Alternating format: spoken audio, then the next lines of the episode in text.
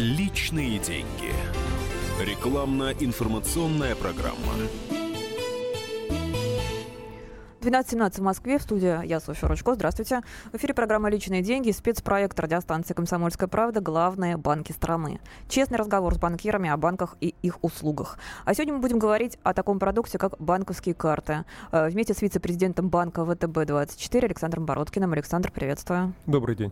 Радиослушатели, присоединяйтесь к нашему диалогу. Телефон прямого эфира восемь восемьсот двести ровно девяносто семь ноль два. восемь восемьсот двести ровно девяносто семь ноль два. Звоните, задавайте свои вопросы. От, из первых уст получите самую объективную, надеюсь, информацию о банковских картах. В качестве начала давайте сейчас на минутку перенесемся в далекий тысяча девятьсот сорок девятый год.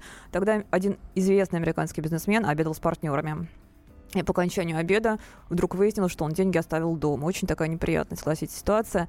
И тогда у него возникла идея создать универсальную кредитную карту, которой можно будет расплачиваться. И вот с той поры, то есть уже больше полувека, маленький кусочек пластика помогает нам жить, ну или мешает. Мы разберемся. А, кстати, Александр, вы помните свою первую кредитную карту? Когда это было?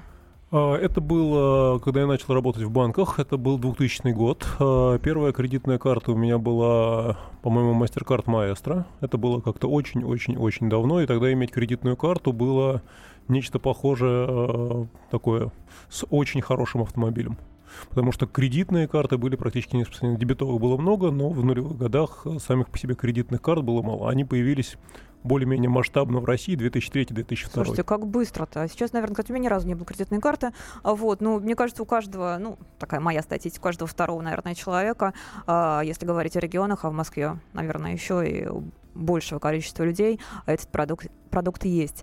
Кстати, скажите мне, а за рубежом есть какие-то такие интересные карты, которых нет у нас, с какими-то интересными функциями, опциями?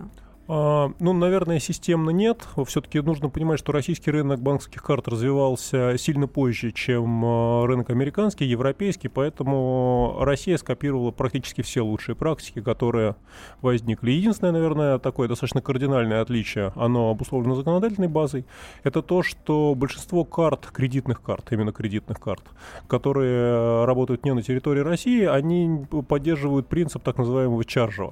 А, это принцип, когда у вас абсолютно Абсолютно нет процентов по кредиту, но при этом у вас есть очень ограниченный срок, в течение которого вы можете погасить свою задолженность. И если вы не гасите свою задолженность, к примеру, в течение месяца или два по данной карте, у вас сразу начинают браться большие комиссии, большие проценты. Вы сейчас о грейс-периоде сказали? А в России это называется грейс-период. Он, кстати, появился у нас тоже достаточно недавно, в двухтысячных годах. А... Сейчас, извините, сейчас я поясню радиослушателям. Мы сейчас э, перешли плавно к кредитным картам. Я хотел чуть попозже о них. Ну, раз Александр решил так перекроить эфир, значит, начнем с них. Вот, о кредитных картах. Там есть такой грейс-период, так называемый льготный период, в течение которого вы не платите проценты за пользование заемными средствами. И вот сейчас Александр расскажет, как сделать так, чтобы действительно не платить, брать кредит у банка, но ничего не платить ему за эти средства. Вот, ну, давайте начнем немножечко все-таки издалека с точки зрения э, кредитных карт, которые там более-менее распространены в мире. Изначально кредитные карты — это продукт, который не подразумевает так называемого долгого кредитования в течение нескольких месяцев. Он предназначен для того, чтобы коротко, в течение короткого периода оплатить какие-нибудь покупки и тут же вернуть. Да, абсолютно правильно. Взял, вернул. Вот вся схема, которая в мире строилась на кредитных картах, она именно такая. Она не подразумевает процентов по кредиту вообще как класса.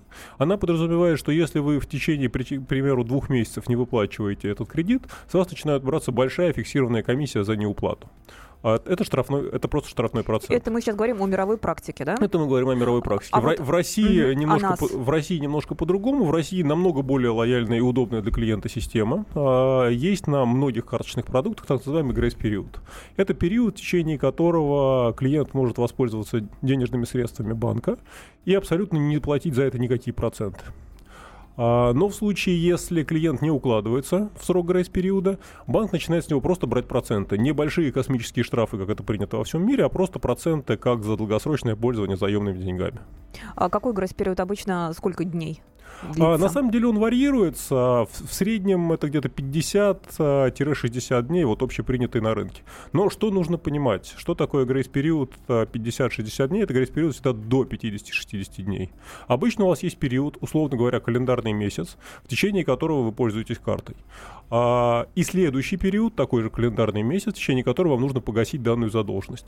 Таким образом, если вы заплатили первого числа месяца своего отчетного, то у вас грейс-период действительно шестьдесят дней, потому что что до тридцатого числа следующего месяца вы можете заплатить, но если вы заплатили тридцать первого числа а месяца тридцать отчетного, то у вас получается тридцать дней. Вот на эти нюансы. Слушайте, я все время задаюсь вопросом, какая, какая бан... мы знаем, что банкиры деньги считать умеют. Какая выгода банкам от таких вот фишек, да, от грати периодов в частности? Оборот. А, собственно клиентов, говоря, да? Ситуация очень простая. Банки, uh-huh. вообще пла- банковские карты — это инструмент, прежде всего, рассчитанный на то, чтобы клиенты совершали оборот. И банки зарабатывают на обороте клиента, будь то операции покупок или будь то операции снятия наличных. А какие сейчас средние процентные ставки? Все равно же они есть, да, по кредитным картам? Какие сейчас проценты средние? А, пожалуй, где-то от двадцати пяти... И, и минимальные? Ну, где-то от двадцати пяти до сорока. Это вот там некоторые среднерыночные значения, которые есть. По кредиткам. Вопрос, я думаю, что всех волнует, радиослушателей очень многих. Вот, и людей, и меня лично. Такой, может быть, не очень удобный вопрос, но живой банкир передо мной, не могу этот вопрос ему не задать. Почему у нас такие дорогие кредиты? Почему банкиры наши такие жадные? Ну, у нас с вами недорогие кредиты, и банкиры у нас с вами не такие большие и жадные. Нужно понимать, что ставки по депозитам на текущий момент, они тоже у нас а, вовсе не один, вовсе не один-два процента, как это принято во всем мире. Да. А, значит, из чего, в принципе, складывается себестоимость любого кредита? Это же там, математика-то очень простая. Значит, у вас есть некоторая стоимость денег. Это вот те самые восемь-десять процентов плюс какая-то стоимость, в рамках которой банки принимают эти деньги. Значит, во-вторых, это некоторая стоимость инфраструктуры самого по себе банка, это сотрудники банка, которые вам выдают кредиты, обычно это незначимая часть. И вторая часть, последняя, наконец, часть, это риски. В стоимость любого кредита закладывается определенный процент невозврата, который там статистически не вернут. И в итоге получается, что на самом деле маржа не такая, ну, маржа — это разница между расходами банка и фактическими доходами банка, она не такая уж и большая. Ну, секрет рас... какая? А... В среднем примерно один-четыре процента. А, вот вы сказали про риски. Я так понимаю, что это риски невозврата. А я могу, исходя из этого, предположить, что российские заемщики менее дисциплинированные, нежели их западные, как сказать, коллеги, собратья? А, нет, нет, вы не мы можете исходить из этого предположения. А? Мы как на этом фоне смотримся? Ну, россияне, я имею в виду, по сравнению с европейцами, мы лучше, хуже возвращаем кредиты. А россияне на текущий момент кредиты возвращают хуже, но просто потому, что во всем мире все-таки кредитная история российская началась, она не так давно, ей буквально там лет, наверное, двадцать, а может быть даже чуть поменьше. две тысячи пятый год бюро кредитных историй заработало. Первое бюро кредитных историй, да, но кредитование у нас с вами все-таки было и до этого, но массово люди начали пользоваться, наверное, в тех же самых там в начале нулевых или в конце, в начале нулевых, пожалуй, да, вот, и у людей еще нет как бы очень жесткого устоявшегося понимания о том, что его кредитная история — это то, что с ним на всю жизнь. О том, что пропустить кредит — это означает, что в дальнейшем вы можете не получить кредит. Практически все жители там, Европы, все жители США, они, они закредитованы с молодых ногтей. То есть это, это ипотека, это кредиты на учебу, это кредиты на первый автомобиль и так далее и тому подобное. Есть некоторое понимание исторически сложившейся кредитной дисциплины. Но вообще, особенно я знаю, что я общалась с американскими заемщиками, они, у них такая кредитная история, для них некий такой фетиш, такая библия своего рода. Они очень действительно реально боятся ее испортить, потому что если испортить, не дай бог, они, им кредит уже никогда не выдадут. О кредитных картах чуть отойдем, хочу поговорить о других интересных карточных же продуктах. Есть такие... карты с кэшбэком, когда вы расплачиваетесь картой, а вам часть денег возвращается обратно. Вот подробнее, пожалуйста, об этом продукте расскажите. А, ну, на самом деле, любая банковская карта — это прежде всего инструмент, я уже сказал, рассчитанный на то, чтобы клиент ей платил. А, поэтому банки используют различные методы стимуляции клиентов для того, чтобы он оплачивал.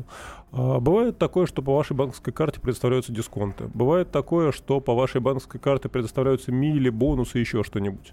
А, и достаточно распространен практика, когда, мы, когда банки предоставляют кэшбэк. Кэшбэк — это прямая выплата, которая прямо зависит от вашего оборота. Она может быть либо, ну, там, условно говоря, один процент за все вам банк возвращает, либо там, повышенный процент за какие-то определенные категории. И я знаю, что карта, на которой кэшбэк, с нее наличные снимать не нужно, иначе там повышенные проценты, да? Да, практически с любых карт, если вы снимаете наличные из кредитного лимита, особенно повышенный процент. Понятно. Сейчас прервемся на короткую рекламу, выпуск новостей. Во второй части программы поговорим о том, как вернуть деньги, которые списали с карточки незаконно, как выбрать карточку для зарубежных поездок. Оставайтесь с нами. Напомню, телефон прямого эфира восемь восемьсот двести ровно девяносто семь ноль два. восемь восемьсот двести ровно девяносто семь ноль два. Личные деньги. Рекламно-информационная программа. Личные деньги. Рекламно-информационная программа.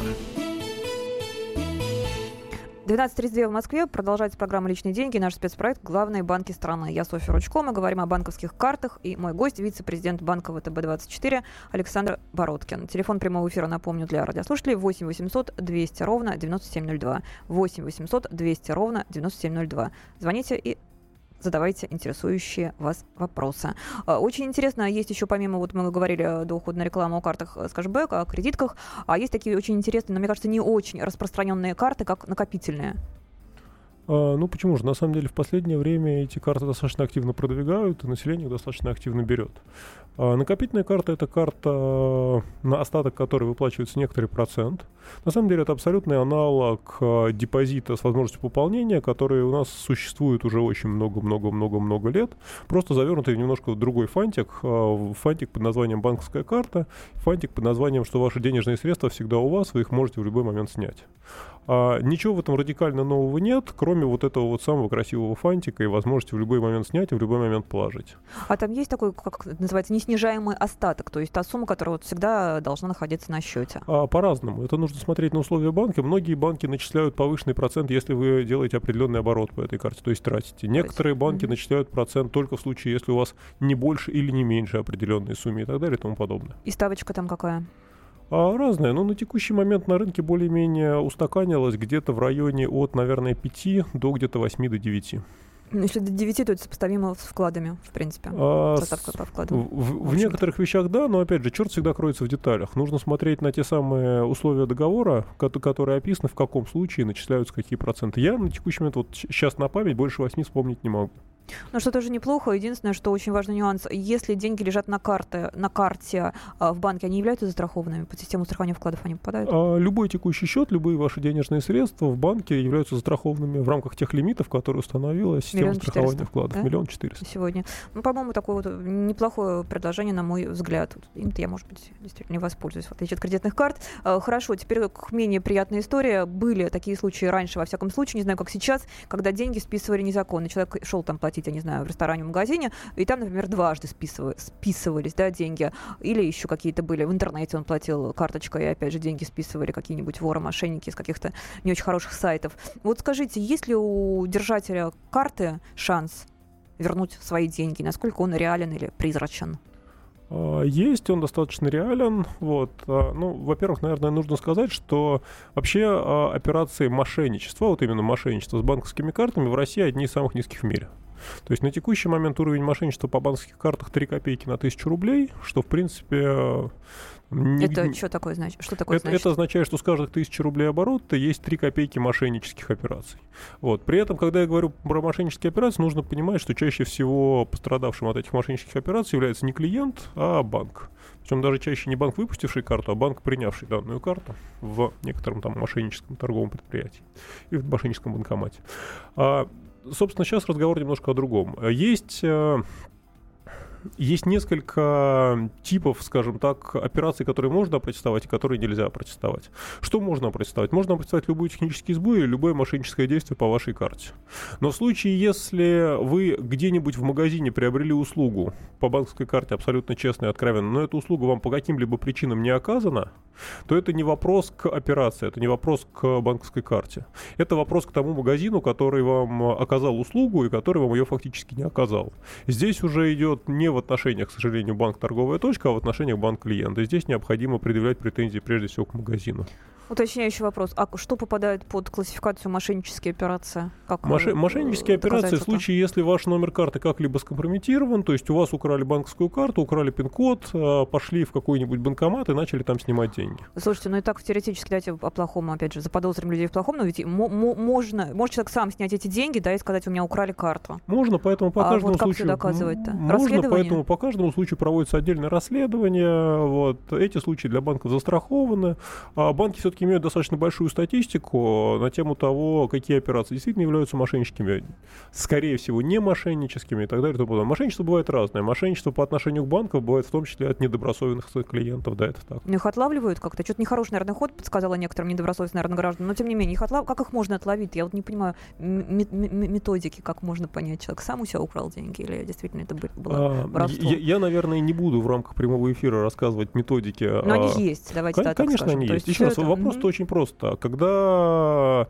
банки имеют несколько миллионов клиентов, любую, практически там, любую идею, которую вы можете придумать, когда-либо уже придумали и когда-либо уже провели. Все банки обладают огромным количеством библиотек, как для того, чтобы просто бороться с мошенническими операциями, то есть обезопасить, так и для того, чтобы не допускать мошенничества по отношению к себе. Это нормально. Вообще нужно понимать, что в любом банке есть профессионально обученные люди, которые бьются за деньги клиентов, которые расположены на банковских картах. Это большие отделы, которые профессионально этим занимаются.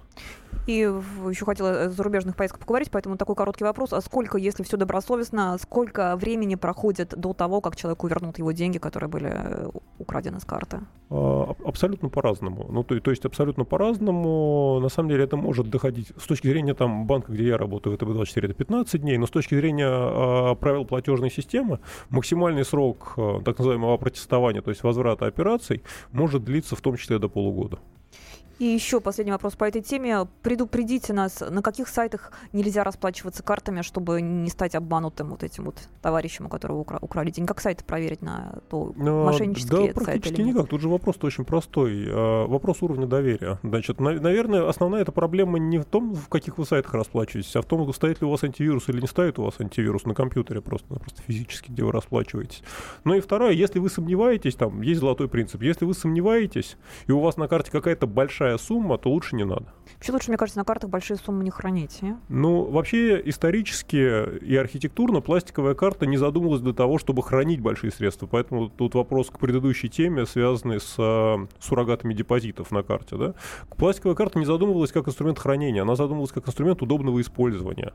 Если вам нужно хранить денежные средства, то депозит гораздо надежнее, где вы придете в отделение, на вас посмотрит живой человек, проверит ваш живой паспорт и так далее и тому подобное. Это безопаснее. Пока живая СВД. И вот в заключение, уже у нас мало осталось времени до окончания эфира, давайте э, про зарубежные поездки. Сейчас время отпусков. Какую карту, как выбрать карту для зарубежных поездок, какую вы порекомендуете, на что обратить внимание?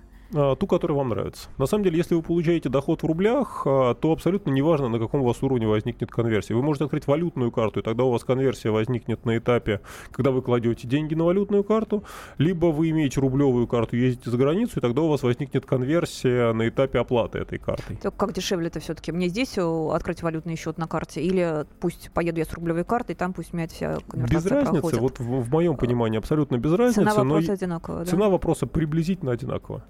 Угу. А, и какая она примерно? Ну, какие там сейчас? А, курс конверсии? Курсы? В зависимости от банка нужно смотреть. Я не встречал конверсию больше примерно два с половиной процента и не видел конверсию меньше примерно ноль целых пять десятых процента. А еще такой интересный вопрос к кредитным картам. Я все-таки хочу вернуться, который самый у нас распространенный банковский продукт. Как правильно закрыть кредитную карту? Были такие истории, когда человек оставался должен банку при, его, при закрытии счета, вы будете смеяться, при закрытии карты, копеек пятьдесят. Вот. И после этого мы звонили коллектора и говорили, что вся кредитная история может быть испорчена. Я такие случаи не встречал, просто по экономическим причинам звонить за пятьдесят копеек это очень дорого. Значит, ситуация простая. В любом банке есть процедура закрытия. Она, более того, описана в договоре, который клиент заключил. Стандартно это выглядит так. Вы приходите в банк, пишете заявление на расторжение, но расторжение у вас случается не сразу, а только через несколько, в зависимости от правил банка, через несколько дней с момента написания заявления. Это связано просто со спецификой работы пластиковой карты. Некоторые операции банк не видит в течение нескольких дней, которые вы могли по карте э, провести. После этого достаточно получить любой документ с банка о том, что ваш договор закрыт. Все, по данному договору к вам претензий быть не может никаких. В случае, если вы просто прекратили пользоваться банковской картой, действительно могут возникнуть те или иные вопросы, претензии, списание дополнительных комиссий или еще что-нибудь. Давайте еще в заключение эфира испугаем радиослушателей. Какие штрафы бывают, если вовремя не вернуть долг банку? Ну, не расплатиться по кредитной карте. А, разные. А, Средний какой-то размер. Я думаю, что на текущий момент, если брать по рынку, дело в том, что некоторые штрафы фиксированные, некоторые процентные, но в среднем примерно ноль целых одна десятая процента в день. Ну, я правильно понимаю, что они в договоре тоже должно быть все, конечно, конечно. Все это обязательно? Смотрите тарифы, в тарифах всегда есть все. Хорошо, спасибо. Время программы заканчивается. Вице-президент банка вэ тэ бэ двадцать четыре Александр Бородкин был со мной в студии. Мы разговаривали о кредитных картах. Всем банкам желаю платежеспособных клиентов, а клиентам честных банкиров. Счастливо. До встречи. Личные деньги. Рекламно-информационная программа.